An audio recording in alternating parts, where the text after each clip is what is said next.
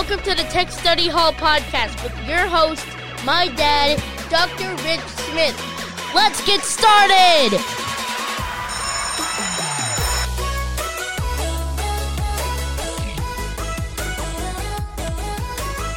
Thanks, Finn, and welcome to episode 203 of the Tech Study Hall podcast, where you can go to explore all about 21st century learning and EdTech integration in a safe space, hoping to take steps forward in your tech independence. My name is Rich.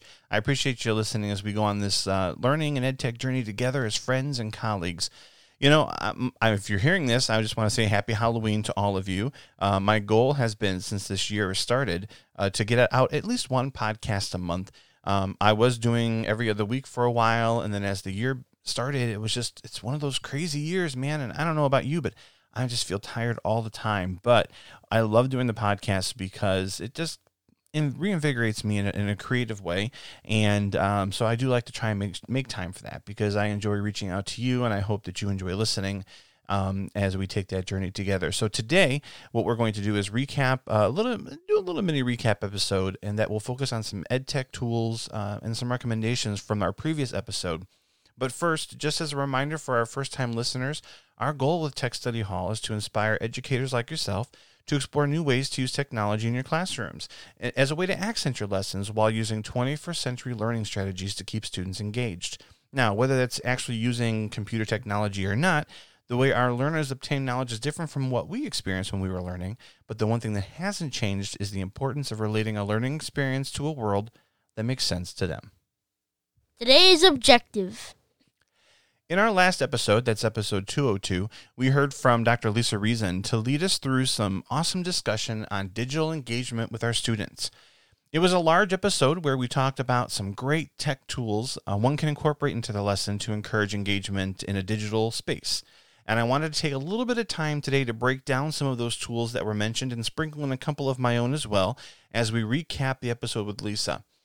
Engagement is such a heavy topic right now in education, as I think it leads to bigger discussions about learning relatability, student centered approaches to learning, and helping learners access the knowledge and curate all of that knowledge into a strategic fashion, weighing in as more important than just rote memory exercises. Now, everything in education has happened for one reason or another, and the profession itself continues to evolve as we learn more about ways that people learn. But part of that evolution is recognizing, and as Lisa pointed out, that tech isn't going anywhere. So, as we move forward in our profession, let's take a look for ways to embrace 21st century classroom strategies as we talk about some of those tools now. Time for the lesson. As I mentioned in the objective, please keep in mind that these tools and others are out there not they're not the answer to our prayers to encourage engagement from our students. They do, however, provide a platform to encourage discussion, provide alternative ways of learning, and or appeal to our learners in a space where most might feel more comfortable. You know, certainly not everyone adapts easily to technology either, so we found ourselves on a doorstep of creating flexible landscapes for our students. In my studies and discussions with many educators, I've found that learners respond best when they can relate the learning to something of interest to them. A way to answer the question that I even remember hearing as, a, as I was younger was, when am I ever going to use this? I thought about that a lot in geometry. And now that I'm teaching things like robotics and um, some other STEM concepts, that I find myself saying, yeah, here's when I'm going to use that. Um, but I wish I would have been able to think about that and put that into context when I was younger. Well, the time has come where information is so accessible to our learners and educators that you know we have to begin answering those kinds of questions because that sit and get approach to learning just does not resonate with our learners today. At least not all of them. They have so much information at their disposal that we have to now shift our focus in education and show them how to curate that data into a way that is logical and relates to them. And to aid in this, we use technology to accent lessons, not control it, to break the information down into manageable chunks. So let's hit our first tool as we discussed uh, during our episode with Lisa, keeping in mind that uh, I don't get any compensation from these tools whatsoever. So it's not necessarily an endorsement, but simply a buffet of options when looking to digitally enhance or engage your students. The first tool I want to talk about is one called iReady. Now, with varying levels of learning from our students, it stands to reason that uh, we need tools like iReady to gauge where our learners are at in their learning journey. iReady uses actionable data combined with personalized learning to create a custom learning module to help with differentiated instruction. And that's the one thing we always hear about with teachers. You know, when do I have time to differentiate? When do I have time to conference with my students? Well, you can use iReady to kind of help gauge where they're at, where their readiness levels are. And uh, they have a dashboard for teachers that can give them in the moment information as students are completing tasks that provide them with the data they need to switch gears and learning pathways. They help to measure growth, um, access to grade level needs, and track standards measured and achieved as well. And they use standards based on the state. So you can look up your state and figure out which standards that you need to use and which to measure your students' learning.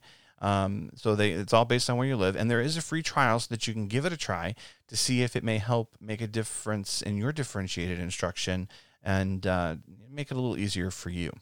Now, the next tool for engagement that uh, Lisa mentioned was one called Vizia, and uh, in in the month since our last episode, Vizia's website has changed, so I'm not quite sure that that tool is available now, but it was a tool that allowed you to create assessment questions embedded into your video, and it was absolutely free.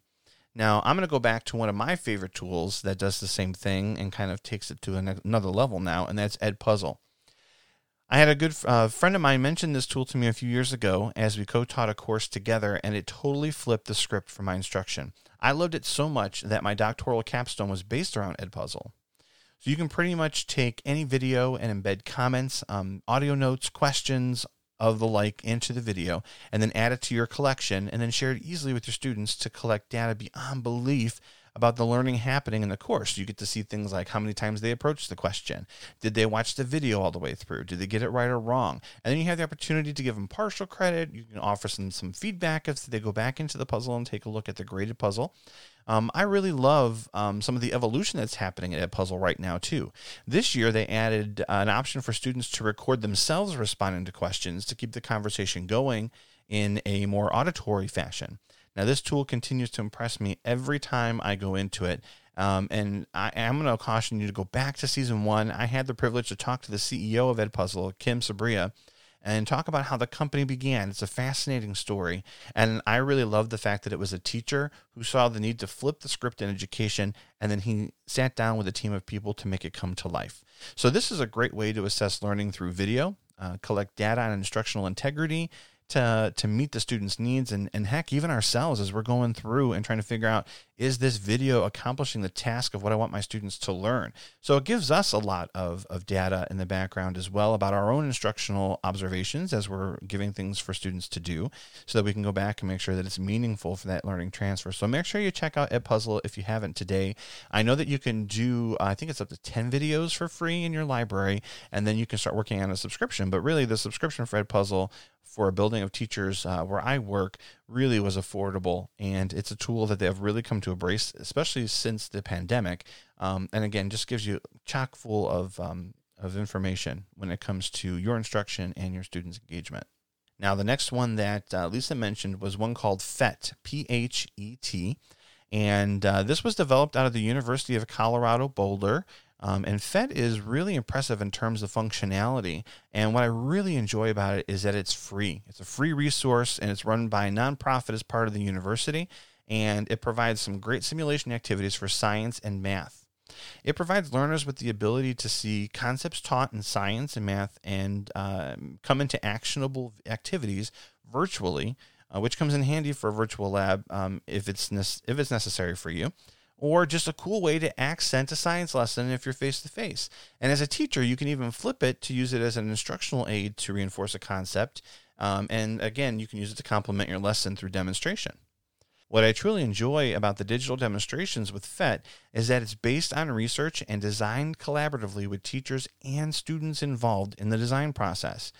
It is really interactive where one can change settings or test different materials and you can see what effect that has on your demonstration in real time virtually. It really provides students with a safe space to test um, theories, to develop hypotheses, and test on a global scale because um, you can collaborate with other people around. And I, I had a ball testing it out myself. It truly made me wish that I had taught in, in the sciences area. Uh, if you do check it out, I recommend test, testing out the John Travoltage simulation on static electricity. It took me a second to get it, but I had to have a lot of fun once it got uh, once it got going. Uh, so give it a try if you want to have a little bit of fun while learning about the principles of static electricity. Now, the next tool that was mentioned by Lisa was one called Tovuti. And uh, this is a great LMS option, uh, and it gives the user some great opportunity to measure engagement, design digital lessons, create badging opportunities, initiate digital discussion, and other digital collaborations um, all set in one spot. So if you're designing coursework for all to take advantage of, uh, you can even sell tickets through an event creation to promote your courses. You can limit the course registration to just those invited as well, though, too. So this LMS does come at a price, though, uh, which is dependent on the number of users that you have, but the data it collects and the tools for creation and the ease of having just one platform connecting all of your tools uh, seem to offset the cost. I mean, it's, I think as far as LMSs goes, it's pretty comparable, if not uh, a good deal in terms of finding something that might be workable for your solution. Uh, you can create online quizzes, you can embed videos very similar to that, what we just talked about in Edpuzzle, uh, create badges and certificates from milestones and more. Uh, you know, many times we struggle to find an LMS that is user friendly, and Tovuti does appear to be a good solution in that respect. So, if you're in the market for a new solution for a learning management system, it's definitely a good opportunity to find something new. Now, the next one wasn't really brought up in our discussion, um, but it's one I'm going to throw in the mix, and that's Parlay. I wanted to throw that one in there because um, it's one of my favorite tools for engagement. Parlay provides teachers the opportunity to create online forums for discussions where students can respond to writing prompts. Uh, they can interact in that way, or you can even create a live roundtable, uh, which provides uh, student voice and in a live forum discussion. Now, one of my favorite pieces with Parlay is the data that it provides behind the scenes for instructors. Now, notice I'm very big on data, but what I focus on when it comes to data of, of instruction is for my own reflection, you know, my own uh, craft, if you will, in teaching to see if I'm asking the right questions or to see if it's, you know, when students are dropping off in terms of engagement. It's not necessarily for that aha moment, which is where a lot of people tend to go when they're looking at software and data. Um, and, and, surely you have opportunities for that as well if that's something that you're into. But really, I look for data to see where the engagement is and where it's dropping off, and um, you know, for my own craft and reflection to see if I can uh, change up my instruction a little bit, maybe keep it a little fresh. So it's great because you can see how much the learner is interacting with the discussions. Um, there are links you can attach to just about any LMS, um, but the tools that you will see uh, can definitely link to dis- your discussion to Google Classrooms and Microsoft Teams very easily. Now, the last one that I'm going to mention for this episode is Kahoot. And uh, Lisa called this one out during our time in episode 202. And there are many sites out there today that are very similar to Kahoot. You might see a Quizizz, or you might see, um, uh, you know, any of those other types of um, survey kinds of of, of software.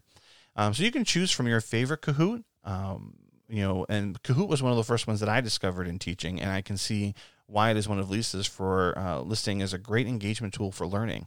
I like these kinds of tools because you can create a game and uh, enter that type of arena with your classroom uh, to help with the rote learning needs or some reinforcement um, of, of uh, topics in your classroom. Uh, students can engage with these tools independently as well. And what I like it is um, there's one that I use. I think it was Quizizz, which is um, they could kind of turn it into digital flashcards on their phone. And so if they're on a student activity and they're on a bus or if they're hanging out with their parents in the car, they can they can don't have to worry about physical flashcards in their hands they can turn on their phones and just kind of swipe through some of the concepts. So it's a way to have their study materials on the go, if you will. Um, it's just something different that you can do with your students to keep their interest peaked and uh, shake up the learning a little bit. And with all of these tools, isn't that what our goal is? To keep the interest of the learners using tools and strategies that keep their interest geared towards learning. And uh, before we wrap things up today, I'm going to throw a little shout out here. I want you to listen to a little message that I've made for my friends at treefish.edu. Hey, everybody, this is Rich here from Tech Study Hall. I just wanted to take a moment to give a shout out to my friends at treefish.edu who have put together an amazing resource for teachers called My EdTech Bundle. For the smallest of nominal fees, you can extend a premium trial for a tech tool you've always wanted to try out for yourself. If uh, two weeks or a month is not enough for you to try a piece of software for our classroom, you know, my EdTech bundle is a great way to buy a little more time at a fraction of the cost. If you buy more than one tool, they'll offer you a bundle price, and honestly, you can be this can be so addicting. I'm looking at all these tools and I want to get them all. Uh, so for the full list of the trials that they offer, head over to www.myedtechbundle.com and see for yourself how you can explore these tools at your own pace. I'll be putting that link in the show notes, but that's again www.myedtechbundle.com for some extended free trials for a nominal fee. And make sure if you reach out to them, tell Eric, Kyle, and Nick that Rich sent you.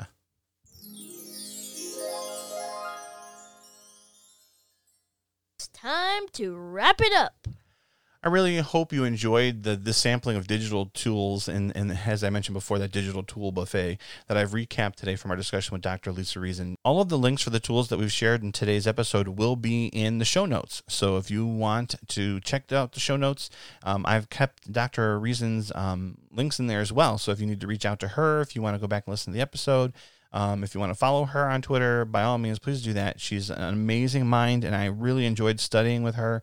Um, you can check out the book link for creating the Anywhere Anytime Classroom, the blueprint for learning uh, in grades K to 12 and um, you know really just check out some of the tools and again check out my edtech bundle it's a great way for you to start getting yourselves prepared to um, you know explore some of these tools that we've been talking about and to embrace that that vulnerable spirit um, again, if you've not had a chance to listen to episode 202, we really dig deep into some concepts of why engagement is so important, whether you're digital or whether you're face to face. You know, why it's important to relate that learning experience to a world that relates to them. And I know that's part of my mission uh, with Tech Study Hall. So that conversation was, I felt very right at home um, having Lisa on the show. And, uh, you know, it can be a daunting task as an educator today and to find that right tool for everyone. And I don't want you to think that you should keep that as a focus, but rather finding the right tool that gets the message across to reinforce your lesson. What the point is here is that you're going to try and make and do what is the best way to elicit a response from your students that will signify that they're getting the message learned. What should always be our focus, and this that should always be our focus when planning any lesson is how we can reach our students. Um, and really, I'm going to reinforce this again make it relatable. Answer that question for them. When am I ever going to use this? You know, think about the tools that are at their disposal. You know, and what do we do? You know, I know as as teachers and the conversations that I've had with other educators, they they often say, you know, Google is is is such a, a such a pain for educators because they can just look everything up and they think they know everything. Well, guys, I got news for you. What do you do? What do you do when you're looking up something that you don't know? Do you Google it? I know I do. Uh, do I go to YouTube to try and figure out how to fix something or work on something? Absolutely. And that's what our students are doing too.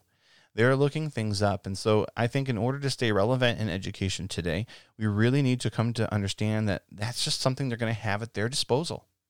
And so wouldn't it be better to teach them how to make sure they're looking for the right things online and making that part of what learning is going to be, how to take that data, how to make it something meaningful and look up the information to know what's good data and what's what's uh, made up data. You know, we need to embrace that and make that part of our lessons. And you know, sometimes it can be scary for us as educators too. And sometimes, you know, putting in new systems, or if you're a person who says, um, I, "I'm not really good with technology," I challenge you to put the word "yet," those three powerful little letters at the end of that sentence. I am not good with technology yet get to a point where you're making yourself comfortable with that technology. We all have the capability of doing it. You know, as educators, we've been trained. It's been ingrained in us that we're forever learners. We're going to be forever learners as long as we're in this profession. And yes, that's sometimes why we do get so tired because we're constantly taking in new information and making sure that our students know what to do with the information that they're getting as well. And again, it's at their fingertips all the time, just like us. And so sometimes when we're putting in new pieces of technology, this may mean that we have to embrace our own vulnerability when, it, when using digital tools for engagement. I love partnering with my students and colleagues because it helps to build community and increase efficacy all at the same time. And that end result is a shared satisfaction in learning on different levels between tasks and collaborative spirit. I have students that I've learned from um, and has really made the difference in my instruction today because I left myself open to the possibility that I don't know everything. And I don't. I, I have always known that. But I mean, just the fact that it was confirmed that I can learn with them and not just they don't have to learn just from me, but they can I can learn from them as well. And some of those students I still keep in very much contact with today. Um, I appreciate our relationship in terms of um, friendship and in terms of a professional atmosphere that we continue to share things with each other even you know after they graduate. You know that collaboration is is going to be more powerful than any set of figures or data that you're going to ask them to memorize because you're forming a community with that student, that forever learner. That goes beyond just the classroom, but it, it's going to connect them to the school and it's going to become a fond memory for them. I still have students that share memories from me from when I taught in junior high.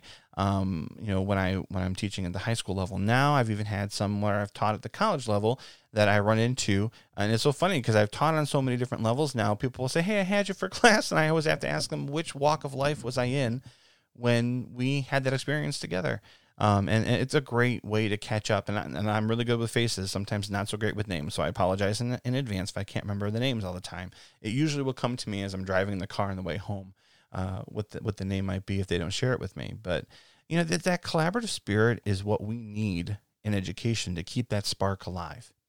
You know, I've talked to many educators um, about how hard this year has been, and uh, where's our joy? You know, things have become so much of a hot button issue in everything in education today. Um, and, and I could go on and on about my views and, and what's going on there, but that's not what you're here for. But what I want you to really focus in on to avoid all of that noise in your life is to help yourself remember what the joy is that you do this job for. That you've chosen this vocation to help form minds to become forever learners themselves. Where's your joy in education that helps people to understand that learning is a process that never stops at graduation? It just keeps going. And so when we look at that collaborative spirit, I also want you to remember I love to talk to you. I'd love to have you on the show. If you have something that's working that blends the best of learning and technology, let's keep that conversation going.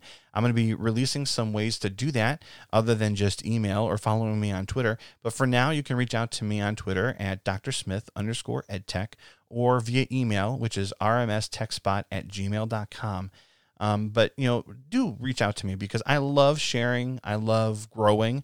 Um, I really hope that you guys had a good time with this mini episode because I know um, it, it at least gave me an outlet to be creative again. So thank you for that opportunity and thank you for listening. Until next time, I'm Rich here reminding you to give tech a try. Any small steps forward is still part of the greater journey in learning. This has been Tech Study Hall. Classes adjourned. Be well, everyone. Music and sound effects used during Tech Study Hall is provided royalty free under the use and mention license from hooksounds.com.